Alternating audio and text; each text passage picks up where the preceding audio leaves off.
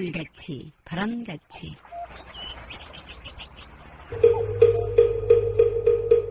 이 세상의 모든 분들이 다 부처님처럼 깨달음을 얻게 하시어 늘 평안하고 행복하게 하소서. 부처님의 큰 광명과 수행으로 모든 업장 소멸하고 무량한 지혜를 얻어서 자신을 제도하고 널리 모든 분들을 제도하게 하소서. 이 세상 다하는 날까지 바르고 선한 일 행하여 부처님의 큰 은혜에 보답하오며 끝내 일체의 뜻을 이루어 온 세상 행복한 정토 세계를 이루게 하소서.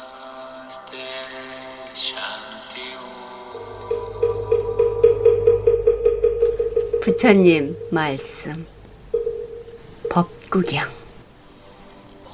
사람이 항상 깨어 있고 밤낮으로 부지런히 배우며 절대 자유를 촉구하고자 한다면 온갖 번뇌는 저절로 사라지니라. 안녕하십니까. 물같이 바람같이 김자원입니다. 5월 두 번째 토요일입니다. 계절의 여왕이라는 5월답게 눈부십니다. 그러나 마음이 바쁘다 보면 화사한 자연의 모습도 지나치게 된다는 것 다 아시죠? 우리 주위를 늘 아름답게 장식하는 그 모든 것들도 결국은 우리 마음의 일이라는 것 새삼 느낍니다. 부처님 가르침인 늘 깨어있음의 수행 놓치지 않아야겠습니다. 부지런히 배우고 수행하며 절대 자유를 추구하고자 한다면 온갖 번뇌는 저절로 사라진다라는 법구경 말씀 마음에 새기면서 지혜와 복덕을 지니신 애청자 여러분과 함께 온갖 번뇌가 저절로 사라지는 수행의 시간 깨침의 소리 진리의 말씀 전하는 뉴욕 불교 방송 진행합니다. 물같이 바람같이 뉴욕 불교 방송 오늘 이 시간에는 지난주 원각사에서 해주신 주지 지광 스님의 법문 발췌했습니다. 부처님 탄신일과 행사 그리고 우리가 상식적으로 알아야 할 부처님 탄생설 마야 왕비의 옆구리로 태어나 태어나자마자 일곱 걸음 걸으시고 천상천하 유아 독존 삼계계고 아당 안지라 하신 탄생계 그 진정한 의미 자세하게 일러주십니다. 함께 듣습니다. 지광 스님입니다. 글자인들 안녕하셨습니까? 5월이 됐습니다. 그러니까 불기 1567년 원각사에서는 부처님 오신 날 행사는 5월 28일 날 동행합니다. 금년 초파일을 맞이해서 부처님 탄생에 관한 이야기를 해드리겠습니다. 인도의 가비라국의 왕자로 태어나신 석가족의 성자 석가모니 부처님을 역사적으로 언제 태어나셨는지 동남아시아 쪽에서 이야기하는 연대수하고 학자들이 이야기하는 연도수하고 다릅니다. 동남아시아 쪽은 부처님이 태어나신 연도를 BC, 영어로 하면 Before Christian Era. 지금 우리가 현재 사용하고 있는 2023년은 예수님 탄생을 1년으로 하는 서양식 연도법입니다. 불기는 부처님이 인멸하신 해를 1년으로 해서 2567년 동남아시아 쪽에서는 BC 124년을 부처님이 태어나신 해다. 현재 동북아시아권까지 전부 이제 그렇게 이야기를 하고 있는데 학자들은 역사적인 근거를 가지고 달리 계산을 하고 있어요. 인도라는 나라는 기록이 불분명한 나라라고 세계적으로 소문이 나 있습니다. 그런데 왕의 기록이 예, 정확한데 그것을 계산을 하면은 부처님이 BC 566년에 태어나셨다. 또 다른 하나는 아쇼카 왕이라고 하는 아주 대단한 왕이 있었죠. 역사적으로 인도 사람들이 가장 존경하는 왕을 뽑으라 그러면 아쇼카 왕입니다.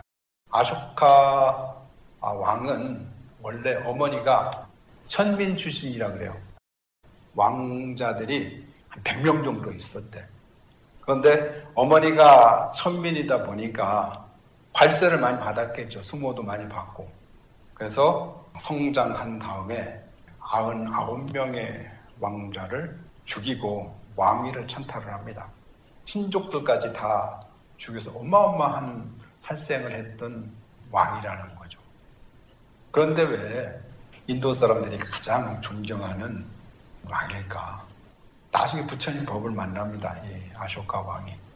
그렇게 잔인했던 왕이 부처님의 법을 만나서 진짜 창과 칼을 내려놓고 부처님 법의 근본을 둔 자기 정치를 했죠. 그런데 이제 인도에서 전설적으로 내려오는 왕이 이제 그게 전륜성왕이라고 합니다.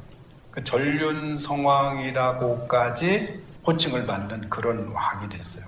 이 왕 재위 기간이 BC 268년에서 232년까지 재위를 했는데 이 왕이 또 불교 역사에서 유명한 것은 왕이 된 다음에 부처님 불법에 귀의를 하고 부처님 성지마다 다니면서 석주를 세웠어요. 대리석 걸로.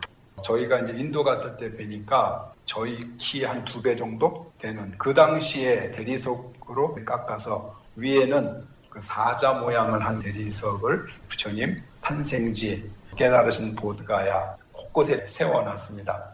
그 석주가 1882년인가 퓨로라는 그 서양의 고고학자에 의해서 발견이 되면서 부처님 탄생을 역사적으로 증명하게 됐죠.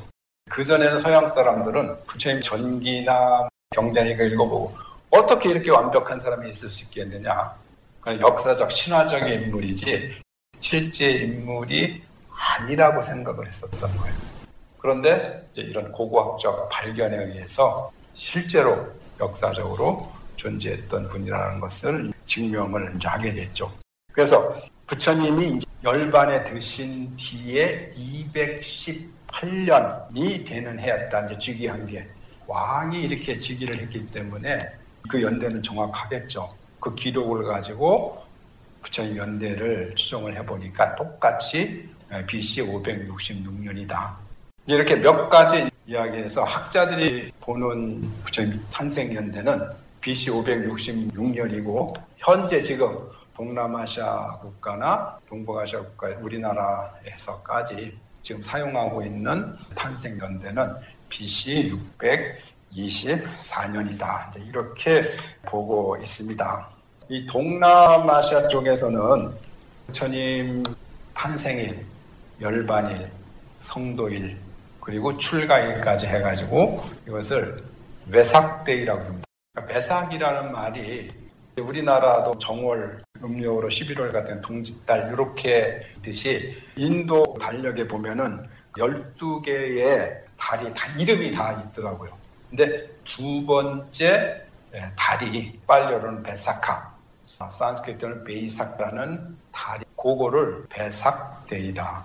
근데 우리 이제 동북아시아 쪽에서는 부처님이 이렇게 태어나신 날하고 뭐 열반에 드신 날, 출가하신 날, 성도하신 날이 다 다릅니다. 인도 이쪽 동남아시아 불교권 전통에서는 다 같은 날로 행사들을 하고 두 번째 달이 배삭 데이다. 그래서 어 근데 그거를 지금 현재 지금 우리가 쓰고 있는 달력으로 계산을 해보면 4월 16일에서 5월 15일 사이로 지금 보고 있습니다. 그러니까 지금 현재 미국 백악관에서도 5월 5일 날 부처님 오신 날 행사를 했습니다. 여러 불교 단체 이제 스님들과 모여서 유엔에서 5월 18일 날 행사를 하는데 과거에는 제가 불자들도 이제 들어가서 참석을 했는데 부처님 오신 날 행사를 스님들만 참석을 하죠. 근데 그거는 동남아시아 전통 날짜에 따라서 주로 하고 있습니다. 근데 일본은 빨리 서양화를 하면서 양력 4월 8일 날 부처님 오신 날 행사를 합니다. 또 달라요. 티베트는 4월 15일 날 하고 우리나라하고 중국, 대만, 홍콩은 음력 4월 8일을 기준으로 해서 부처님 오신 날 행사를 합니다. 지금 이게 현재 우리 불기 2567년을 사용하게 된 이유는 1956년도에 태국에서 불교 의회라는 그 세계 불교도 대회를 했는데 1956년을 불기 2500년으로 하자는 결의를 했어요. 어, 그걸 기준으로 해서 불기 2567년을 쓰고 있는 것이다. 부처님 탄생지 그 당시에는 인도 땅이었죠. 지금은 네팔, 인도에서 국경을 넘어서 얼마 안 가면은 부처님 태어나신 룸비니라는 데가 있습니다. 거기에 이제 아조카 왕 속주가 거기서 발견이 돼서 거기에 이렇게 적혀졌다는 거예요. 많은 신들의 사랑을 받고 있는 비아다시 아쇼카 왕은 즉위한 지 20년이 지나 친히 이곳을 참배하였다. 이곳에서 붓다 샤카무니께서 탄생하셨기 때문이다. 그래서 돌로 말의 형상을 만들고 돌기둥을 세우도록 하였다. 이곳에서 위대하신 분이 탄생했음을 경배하기 위한 것이며 룸비니 마을은 세금을 면제해 주고 추수세는 생산의 8분의 1만을 거둔다. 세금 면제를 해줬어요. 이 부처님이 그렇게 위대하신 분이요. 부처님 오신 날을 맞이해서 어떠한 삶을 사느냐에 따라서 지금 2500년이 지난 지금에도 많은 사람들의 존경과 찬탄을 받는 그런 분이 있는가 하면 욕은 안 먹지만 그냥 그냥 살다가 가는 그런 사람이 있고 또 엄청난 지탄을 받으면서 악업을 짓는 그런 사람이 있고 그런 걸 우리가 생각을 해 볼 수가 있습니다. 이제 부처님 사셨던 그 정치적 상황 말씀을 드리면 부처님이 출가하시게 되는 간접적인 원인과도 상관이 있습니다. 부처님이 태어나신 나라는 카필라 바스톤이 약 인구 100만 정도 되는 작은 부족 국가 정도 됐었다 이렇게 지금 이야기를 하고 있습니다. 그 옆에 마가다, 코살라 이런 나라들은 굉장히 큰 나라가 이미 되어 있었고 그 카필라 바스투라는 그 나라는 그 아버지 수도다나 왕이 회장 정도 되는 작은 부족 국가의 왕자로 태어났다 이렇게 보고 있습니다. 그 부처님 당시 때에 무역을 하는 상인 그룹들이 많이 진출을 해서 경제가 변하던 시대였다는 거예요. 아, 지금도 그렇고 과거에도 보면 이 정치와 경제, 사상 이것들이 다 같이 맞물려 있습니다. 부처님 당시도 신흥 부호 세력이 막 생기는 그러면서 힘이 센 그 왕들이 작은 부족 국가들을 침략을 해서 통일하는 그 사회의 격동기 같은 그런 시대적 상황이 있었다는 거죠. 그래서 이제 전통적 가치관들 무너지는 그런 시대였다. 전통적 가치관이라는 것은 부처님 태어나시기 이전에 브라만교라고 하는 철저하게 사성 계급을 나누어서 종교가 한 2000년 이상 지배를 하고 있었다 그래요. 힌두교의 모태가 되는 종교가 브라만교입니다.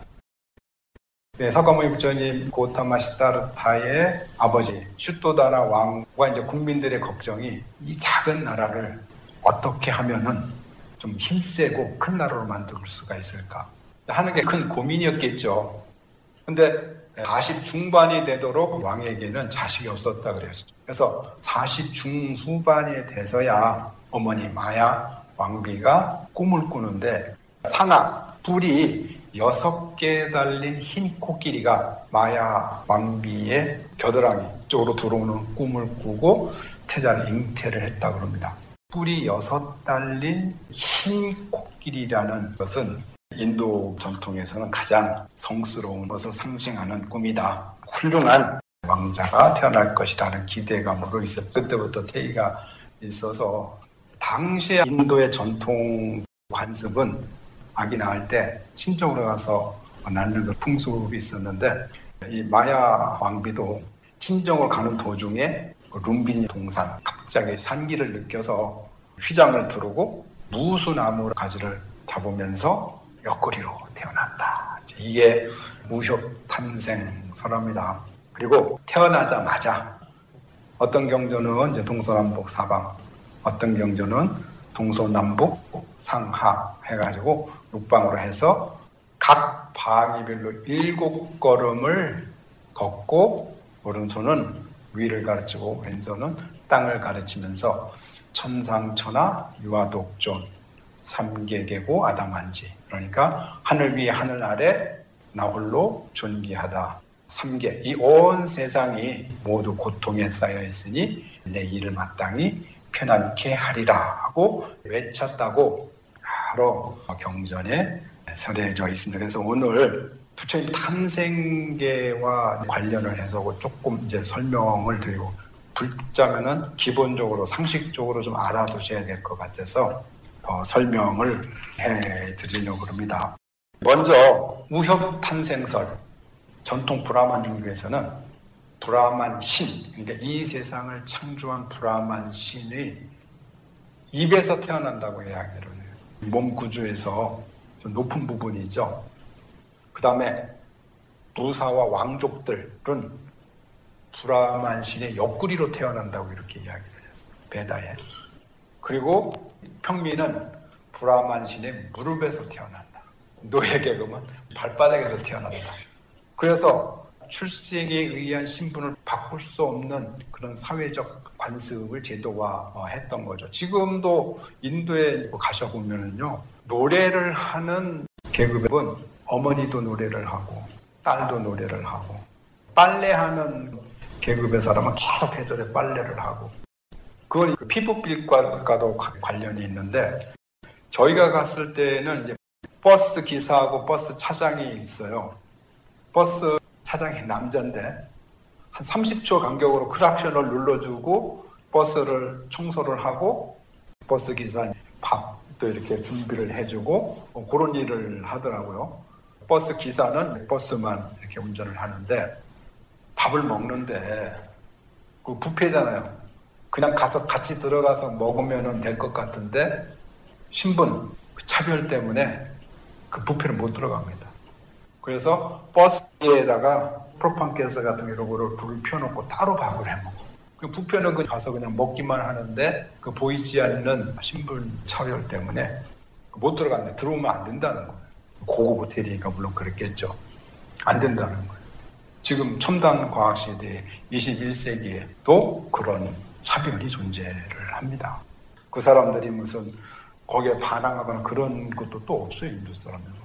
법적으로 금지했지만 관습적으로는 그런 게 사람들 사이에서 계속 존재를 하는 거죠. 이제 초기 영전에 보면 부처님이 생각을 하시니 굉장히 불합리하다고 생각을 하신 거예요. 그래서 어느 바라문이 와서 부처님 그럽니다. 이 천한자요. 부처님 이제 밥을 빌어서 드셨으니까 탁발을 하는데 천한자 여기서는 그대 올 곳이 아니다. 그러니까 이제 부처님이 정중하게 바라문이여 어떤 것이 천하고 어떤 것이 귀한 줄 아는가 하면서 이제 거기서 이야기를 합니다.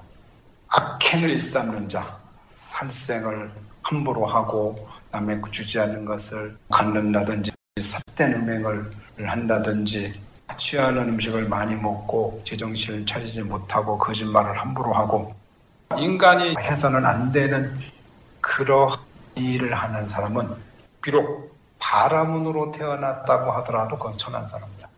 그러나 비록 바이샤나 그러니까 평민이나 노예 계급으로 태어났어도 그것을 잘 지키고 인간의 도리를 잘 하는 사람은 귀한 사람이다. 2600년 전에 벌써 신분에 의해서 귀하고 천한 사람이 되는 것이 아니라 삶을 어떻게 네가 사느냐, 행동을 어떻게 하느냐, 언행을 어떻게 하느냐에 따라서 귀하고 천한 사람이 되는 것이다. 훌륭한 말을 하고 고귀한 그런 마음을 가지고 삶을 살아가면 그 사람이야말로 귀한 사람이지 네가 바람으로 태어났다고 해서 네가 고귀한 사람은 될 수 있는 것이 아니다. 철저하게 어떤 행동을 하느냐에 따라서 신분 그거 가지고는 귀하고 천한 걸 말할 수 없다는 거죠. 신분제를 철저하게 부정을 하신 분입니다. 이러한 부처님의 탄생과 관련해서 어머니 옆구리로 태어나셨다는 것은 부처님의 왕족이다라는 것을 알 수가 있는 거죠. 이제 보통 무수나무를 가지고 어머니가 이제 붙잡고 태어났다 이렇게 표현하는 것은 상징적으로 이것은 근심 없이 별 고통 없이 순산을 했다 이런 것을 이제 의미하고 그 다음에 이제 사방으로 일곱 발씩 가셨다는 것은 그 당시에 인도에서 사람들에게 관념적으로 지배했던 그런 어떤 사고라는 것은 세계관이라는 것은 윤회설입니다. 육도 윤회라 그러죠. 지옥하기 축생 아수라 인간 천상 인간은 이례적인 그런 삶을 사는 것이 아니라 끊임없이 자기 업에 의해서 육도 윤회를 한다는 그런 사상인 거죠. 그래서 일곱 발자국을 걸었다는 것은 이 윤회 세계로부터 벗어나시는 것이다를 이제 상징적으로 보여주는 이야기다. 그 다음에 중요한 것은 천상천하 유아독존 삼계계고 아당한테 즉 하늘 위 하늘 아래 나홀로 존귀하다 세상이 온통 고통에 휩싸여 있으니 이들을 마땅히 제도하리라 구제하리라. 이런 말씀을 외치셨다고 하는데 이런 거를 두고 예를 들어서 뭐 어머니 옆구리에서 태어난 거라든지 뭐 태어나자마자 어떻게 아기가 말을 하느냐 이런 말을 두고 다 그거는 설화 형식을 빌은 것이 아니냐. 어떻게 그럴 수가 있겠느냐. 안 믿죠. 근데 부처님의 위대함을 그리고 불교의 기본적인 부처님의 가르침을 표현하기 위해서 상징적으로 부처님 탄생설화에 밝히고 있는 것이다. 이런 이야기가 한두 군데 나오는 게 아니고 이렇게 다르게 나옵니다. 그러니까 장암경 대본경 같은 데서는 천상천하 유아독존 요도중생 요병사. 그러니까 중생들의 생로병사를 어, 다 모두 어, 건지겠다 이런 식으로 이제 나오기도 하고요. 빨리어 문헌에는 다른 형태로 나오는데 부처님이 깨달음을 얻으시고 제자들 제도하러 가기 전 어떤 바람을 만납니다. 바람을 만나는 게 바라보니 깨달음을 얻고 나신 다음이기 때문에 광채가 났겠죠. 그렇게 이제 광채가 났는데 태어나시면서부터 나시타라고 하면서 이제 예언을 할 정도로 그렇게 뛰어난 상호를 가지고 태어나셨다 그래요. 근데 깨달음까지 얻으셨기 때문에 이게 광채가 났죠. 그게 바라문이 이제 그 상호를 보고 어, 묻는 거죠. 도대체 스승이 누구고 어떤 수행을 했길래 이렇게 광채가 빛나십니까?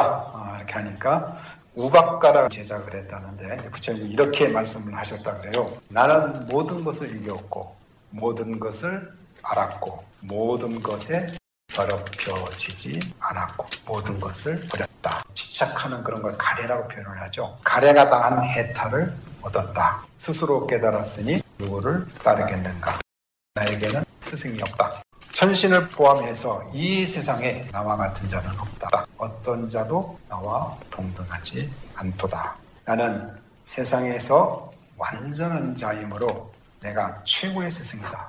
나는 홀로 모든 것을 깨달아 적정한 경지에 이르렀고 열반을 얻었다. 법륜을 굴리기 위해 나는 가시로 간다. 이렇게 말을 했다는 거예요. 초기 경전에 나타나는 이런 제 말씀을 북방 쪽으로 오면서 천상천하 유아 독존 삼기계고 아당한지 보통 천상천하 유아 독존이야 그러면 자기 잘난 채 하는 말로 이제 사용하고 있는데 이제, 이제 다시 해석이 돼야 된다. 여러 경전의 자료를 보면 그러니까 천상천하 유아독존이라는 말은 부처님이 중생을 깨닫게 하기 위한 자기 개발. 그래서 그 깨달음에서 본 모든 중생들이 보면 신이 우리 피조물을 만들어서 신의 지배를 받는 그러니까 우리의 숙명을 신에 의탁해서 살아가는 그런 존재가 아니라 모든 중생에게 가장 훌륭한 성품들이 내재해 있다. 가장 존귀하다는 거예요. 이게 삼계계과 아당한지라는 말은 신에 의해서 우리가 지배받는 그러니까 이렇게 차별적인 열등한 존재 그것을 부처님의 가르침에 의해서 모두 제도를 하겠다. 이 역사에서 이 모든 사람들을 구제해 내려고 하는 부처님의 자비와 연민 그런 선언이었다는 거죠. 잘못 이해를 하면 천상천하 유아독존 물론 아, 여기 초기 경전에도 나왔지만 부처님이 가장 위대하다고 스스로 선언을 하신 거예요. 그런데 여기에서 나는 부처님 혼자만이 나가 아니라 모든 중생들에게 갖춰져 있는 나라는 이야기죠. 그렇게 존귀한 나라는 거예요. 천상천하의 모든 인간은 가장 존귀한 나이다. 신에 의해서 숙명에 의해서 지배받는 그런 존재가 아니라는 이제 인간 선언이라는 이야기죠. 부처님이 가르침으로 해서 깨달음으로 해서 구제를 한다. 부처님 가르침에 의해서 우리 스스로도 우리가 우리를 구제를 할 수가 있다. 이런 가르침의 내용이 탄생기에 담겨져 있다. 그런 이제 많은 이제 불교 문헌에서는 이런 탄생계를 문학적으로 표현했다고 이제 많은 학자들이 보고 있고 부처님의 위대함을 후대에 깨닫지만 부처님 탄생했을 때에 후대에 위대하게 되는 그런 부처님의 가르침을 탄생계 속으로 가져와서 처음 만나는 그 사람들에게 알려주는 상징적 목적이 있었지 않았겠느냐 이렇게 예, 이야기하고 있습니다. 오늘 설법을 마치도록 하겠습니다. 감사합니다. 지금까지 본문의 뉴욕 원각사 주지 지광 스님이었습니다. 3천여 년 전에 이미 인간은 평등과 자유함을 누려야 하는 소중한 존재임을 일깨워 주셨습니다. 우주의 모든 것을 낱낱이 깨우치신 부처님의 거룩한 가르침, 이 생에 부처님과의 인연에 진심으로 고맙습니다. 지금까지 진행의 김자원이었습니다. 다음 주 시간까지 편안한 시간 보내시기 바랍니다. 안녕히 계십시오.